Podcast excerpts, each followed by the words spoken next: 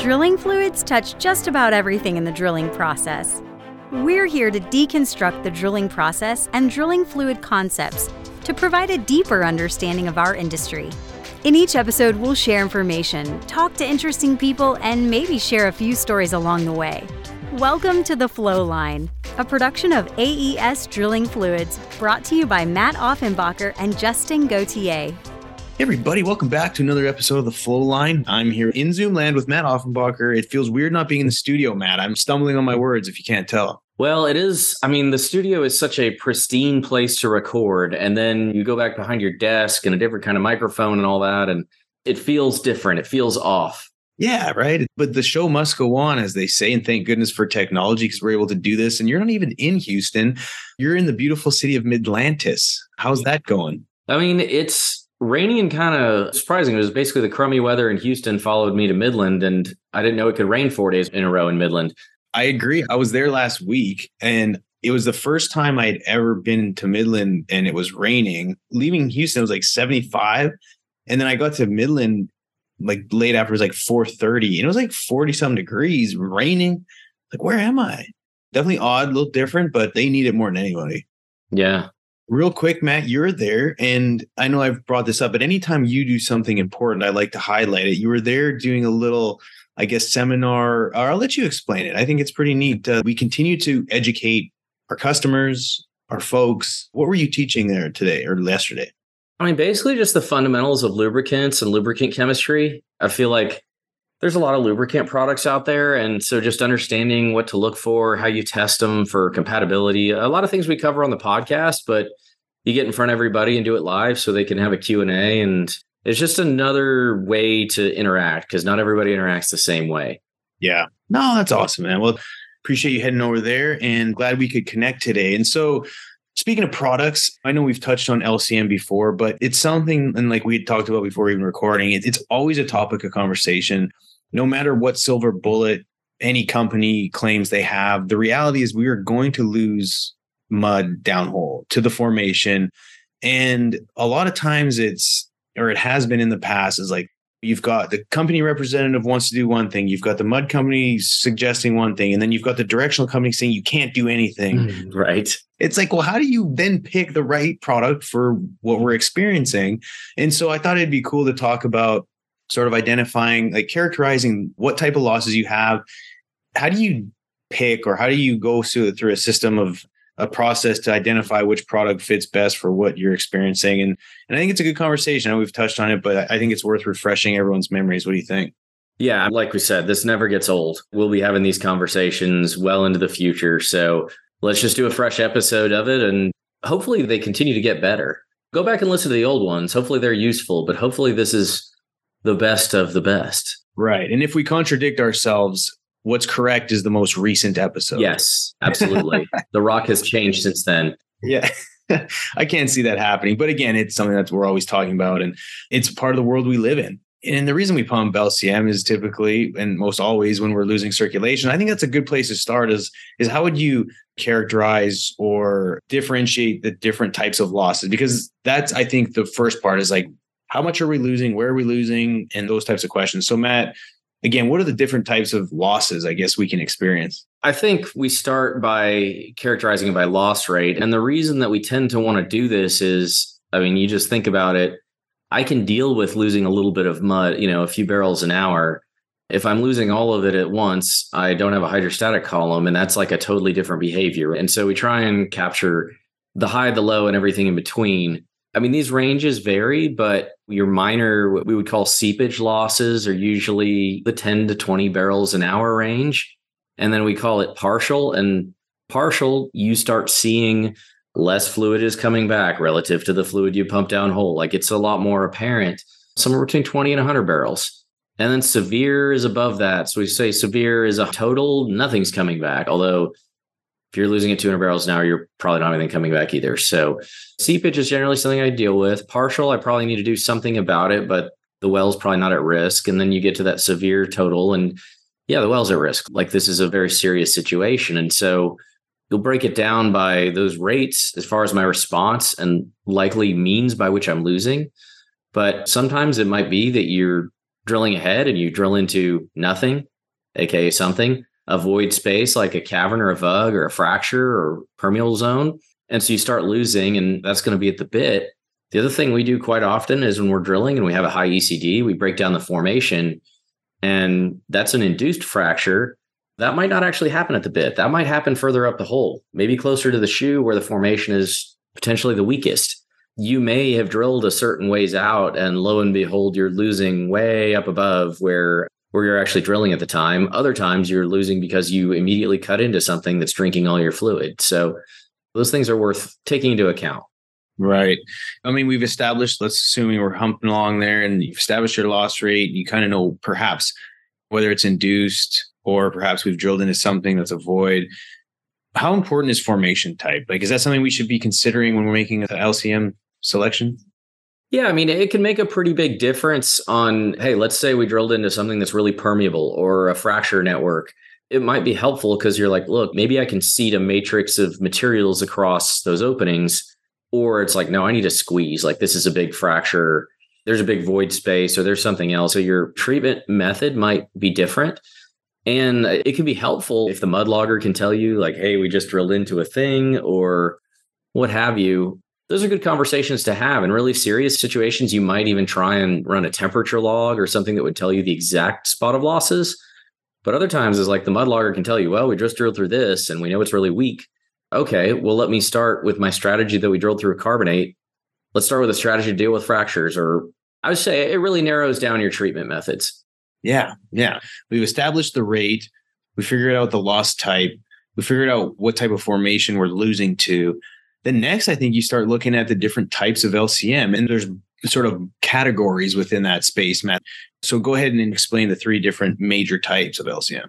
The stuff that's kind of big, like fibers and flakes. So this can be shredded agricultural waste. It can cedar fiber, shredded paper. You can find a lot of different, more like fibrous and flake type material.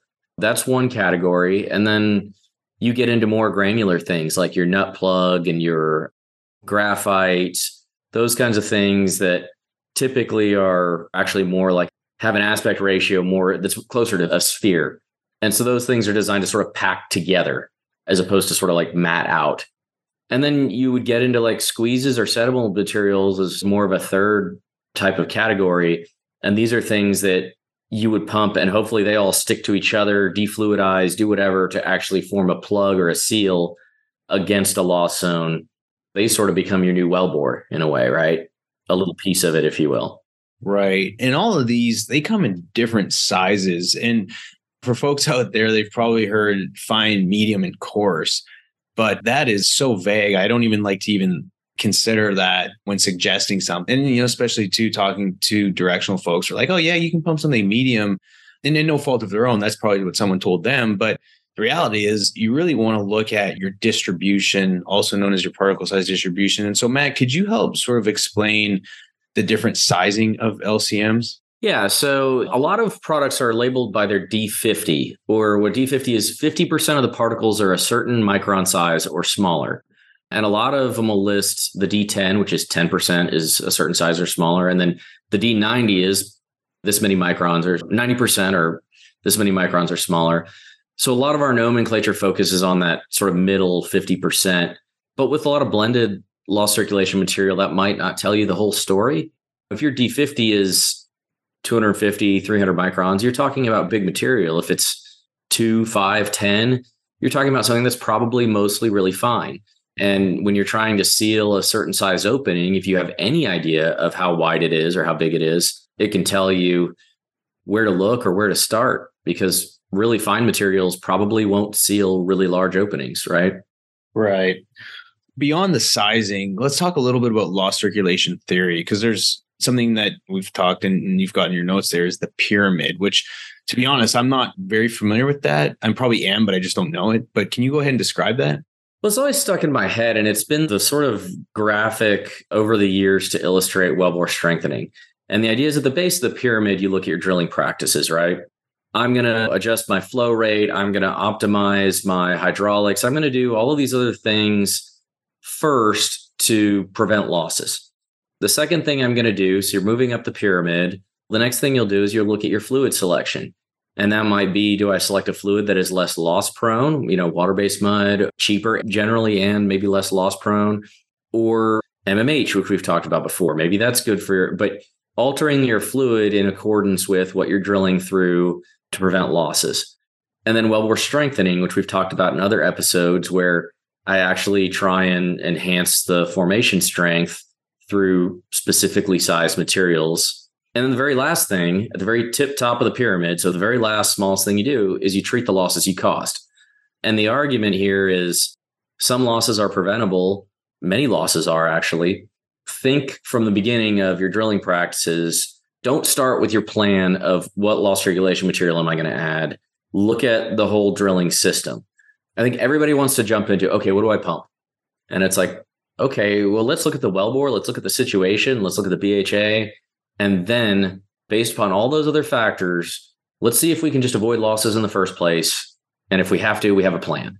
Yeah, and I can appreciate you bringing this up because so many times, and especially if it's early in the morning or just a, not a time where I guess just after hours, is it's like something's happening. All of a sudden, someone calls, whether it's in the middle of the night, it's like, hey, we're losing. What do you want to pump? And then right away, you're like, well, what can the tools handle? Okay, let's put together XYZ product at X concentration and go from there.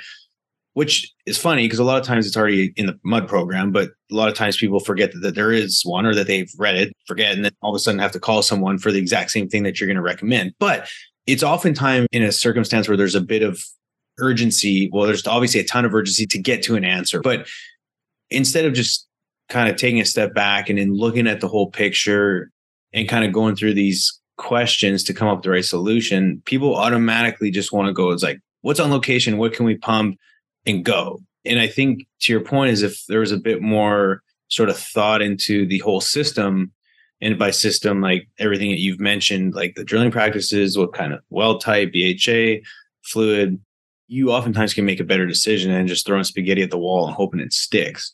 You know, we write LCM decision trees and we're trying to provide sort of a broad approach to what could be a very specific problem on the rig. And fighting losses sucks, right? Like you got to mix more mud, you got to mix more product. There's a lot of other things where it's like, what if we were able to thread the needle through some good engineering, some other things, and just avoid this altogether?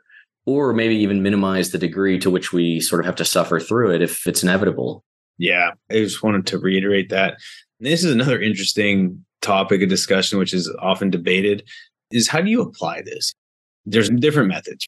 And I'd love for you to describe the different methods and have a conversation around that because that is something that, again, is, is everyone has their thoughts as to which is better.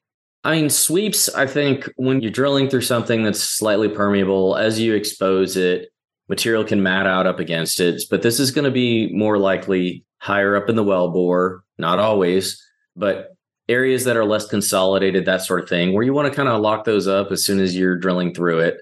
It's generally going to apply to your like seepage and partial loss scenarios where you're kind of losing a little bit, which means that the fractures or whatever you're into could probably be sealed up with more fibrous mixture, maybe fibrous and granular material. So you could pump those sweeps as sort of a preventative measure or as a like keep on sort of deal. But as your loss rates increase, I think your success rate is likely to go up if you spot a pill and try and cure those losses. But we had a question about this not too long ago. You know, a customer said, we were just sort of trying to say how difficult it is to set KPIs for mud. And the argument was look, your project has a required capital efficiency to it. You have an investment and you want dollars back, which means you want to drill as fast as you can. But if you want your mud bill as low as you can, if I make the mud bill every priority in the world, we encounter losses. Well, what I want you to do is I want you to stop drilling. I want you to go in. I want you to log. I want you to provide a specific area where you're losing. We'll stop, we'll spot, we'll squeeze, we'll get that thing all cured up, and then we can drill ahead. And that might take an extra 12 or 16 hours, but my mud bill will be lower. Would you rather do that or would you rather get 12 to 16 hours of drilling while you lose a few barrels of mud an hour? Which one is more efficient with your capital? And sometimes at some point, it's worth spending more money or tolerating things in order to protect your overall investment or maximize the return on your investment, which is your spread rate, the amount of time it takes to drill and get that rig off location. Sweeps are a convenient way to keep on keeping on without having to stop and spot a treatment and that sort of thing. I think a lot of times what you're going to find on balance is we'll do sweeps as long as it's doing something and then when losses are sort of becoming troublesome, it's time to say, okay, we're going to spot a pill. This has gotten to the point where it's going to affect our operations. We need to do something. That's not a perfect line to draw out, but I think it's something that you need to keep in mind is just because you're losing a little bit of mud, it needs to be enough that it affects the overall performance of the rig to add rig time to address it. Yeah, again, that's always a judgment call and a call that the operators will make. But I think it's important to note that sometimes you have to slow down to speed up, which in drilling is often frowned upon. But again, I've been in a situation like that where allowing a pill to soak for a matter of hours has actually been way more beneficial than just like trying to keep drilling, keep pumping sweeps, keep adding things that may or may not be helping. So it's something that really needs to be considered when you're taking losses or if they start to become problematic. Which brings me to my next point, and I kind of made a comment around it, but with directional, because ultimately you can't heal if you can't pump anything. And with our magical directional drilling tools that are downhole, there's a lot of components that the LCM has to pass through. And so, Matt, talk a little bit about delivery methods, especially when it comes to and why it, sort of controls what we can and can't pump. Well, anytime there's especially these fancy rotary steerable tools or even other measurement tools, there's a risk that, you know, like the MWD, if you plug it and you don't know where you are, you probably need to get another one in the hole. Your attempt to cure losses could ultimately result in a trip and all kinds of other problems if your LCM treatment plugs the equipment. And so there's a certain tolerance, and we have these arguments all the time. Arguments, I'm still going to call it that. But what's approved to go through the tool? Well, generally nothing that we as mud engineers want to pump. Everything is too dangerous. Somebody's got to assume a certain amount of risk. The directional company doesn't want, they don't want to say yes to something and then receive the blame for a tool plugging. We don't want to receive the blame for plugging a tool by pumping something that is not acceptable. But if everybody gets their way, nobody gets anything done. There's sort of a negotiation on what is seemingly acceptable and through a tool, you need to have that conversation. For squeezes and other things, open ended, that means coming out of the hole. That's a serious situation, anyways, but coming out of the hole and going in open ended or where you have a lot of flow area where you're not going to plug anything might be a safer and wiser choice, especially for squeezes and other things that want to defluidize in small spaces. That's what they're designed to do. If you expected a lot, I think bypass subs, I wish we saw them a little more often. There's ball activated type subs where you can drop it, you bypass fluid into the annulus instead of going through the drilling assembly. So material can't plug off. You can pump whatever you want, and then you can close it back and go back to drilling after you've cured the losses. So there are other options, but they add cost or complexity as opposed to just using the tools. But I will emphasize on any of these risks of plugging events, we've talked and we found that when we try and track the history of tool failures, one big factor that has to be kept into account is thorough mixing. We encourage the mud engineers, you can't be by the hopper all day, but making sure everybody on the rig crew who has to cut a sack knows to make sure everything is blended really thoroughly, checking before anything gets pumped, I think is a great way to avoid tool failures because we have materials we know work fine with certain tools. Yeah. And if all of a sudden they don't, I don't think it's the material. I think maybe it was how it was handled. Yeah, and we're certainly not in a place yet where everything is automated and 100% consistent. Because if that was the case, then you know a lot of that human error could be taken out of it. And a lot of times, it's just, especially rig hands, if they're being asked to do multiple things at once, and so they may have not been educated on the importance of thorough mixing, or hey, you can't just cut this open and dump it. Like you really need to give it at least a couple minutes per sack, or whatever that looks like. And then nowadays, rigs are equipped with good hopper systems, hopefully good circulating systems and agitators that work and aren't half rusted off. But the reality is like, and I see this more when rig count is low, a lot of times rigs are staffed with folks who have a better understanding of how to do things the right way. And then as rig count increases, efficiencies are still there. But then once you kind of reach a point where it's like, we just need people to be able to be on the rig site who don't have the experience. That's when a lot of these things tend to happen because you're just busy and the personnel are less experienced. And so the human factor still plays a huge role in the effectiveness of pumping whatever it is, products or mm-hmm. LCM, regular treatments. Because last thing you want to do is, and especially if you're treating something just a regular treatment, you want these humps and properties. Same thing goes with LCM. You don't want to just slam it in there and pump it down hole. But again, the mixing piece, I think over time has gotten better just by way of equipment, but it's still not perfect. And it's something that we really still need to pay attention to. Yes. Did you have anything else? I was curious uh, your thoughts on sort of the different intervals. Anything else on the delivery stuff? No, I think you've said it pretty well. There's still human factors with a lot of this stuff, and we tend to make assumptions that it's a mechanical issue. And like you said, I think the hardest part when you go through that transition is you expect experience. You get used to somebody with experience, and then you get new people and you forget what they don't know. The way they learn is by plugging tools. yeah. You know, we've all been there. It sucks. Talk about the different intervals. Can you basically apply the same products and same methods, whether you're drilling surface, intermediate production, or do you really have to understand which interval you're in and have maybe different approaches for each? I think you do have to break it down. And this goes back to knowing what you're drilling through. But just think about overburden, right? The more rock on top of rock, the stronger the rock you have. And so when you're drilling surface, you've got sort of unconsolidated formations. They might be more permeable. Up there, fibers and flakes and blended with a couple of calcarb or whatever can be quite effective. But the further you go down where you don't have these loose formations that you're sort of matting up against, you've either got hard rock that is fractured or failing, or it's got a very established matrix. There, you're going to want to pack off the material into that matrix or across that fracture mouth. When you go to intermediate, you're going to start moving more towards granular materials to achieve some of that packing because a lot of the fibers don't have that strength. So you start shifting your ratio more and more over to kind of the granular stuff. And when you get to the production section or when you get pretty deep, most likely those are going to be your go tos. You'll be mostly away from fibers. And then the only other time you might see it is when you have like a VUG or a fracture where you need something to defluidize rapidly. Some of those mixes I've seen will have some fibers in them, not many, but that's a squeeze treatment, which is a little different than trying to seal across the formation because now you're trying to pack some stuff into a void space. But there should be an evolution. And this is one of the things that I sort of, let's say, have a, I see, let's go with Oklahoma. Everybody loves cedar fiber in Oklahoma, I guess because it's so cheap. But there's a tendency to want to use it for every loss scenario. It works well, but when you get further down, like it's probably not going to work near your odds of it working on surface are much better but the deeper you go, the less likely it will actually work. And granted, the type of lost circulation and some of the weird geology they have, I think it's easy to pass it off as, oh man, another weird well, or, but it's like you maybe didn't give yourself the best chance at curing those losses by committing to just one material all the way down. Yeah.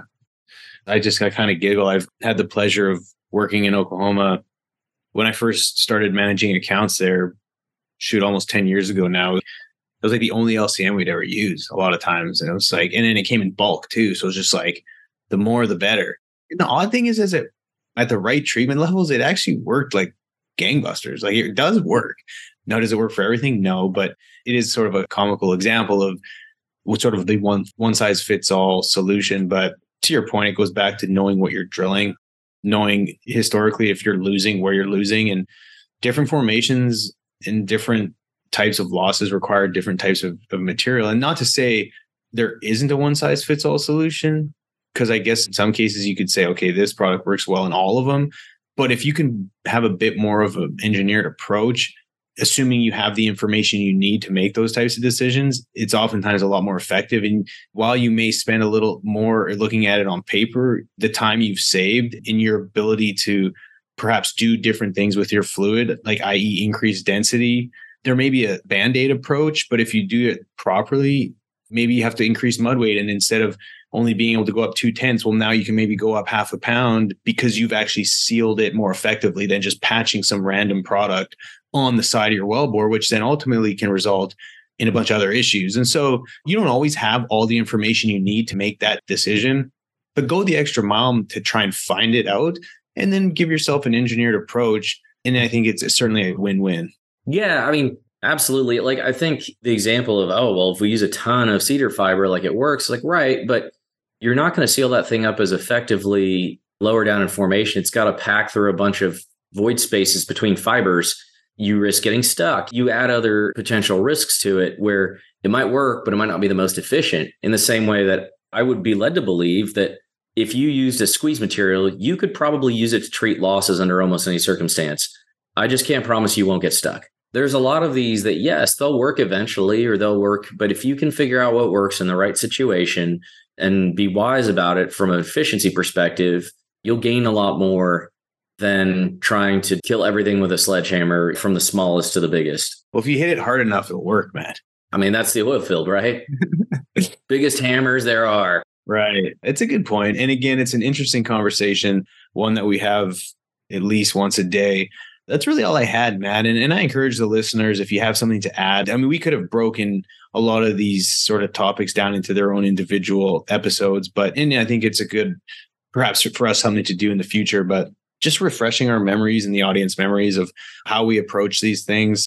Don't get complacent. Don't have a recipe that works in one area and just assume it's going to work in another to the point of just doing a little bit of extra work and doing your homework, understanding what you're drilling, talking some things through. I had, you know, actually kind of on that note, we uh perfect example working for a customer down in South Texas.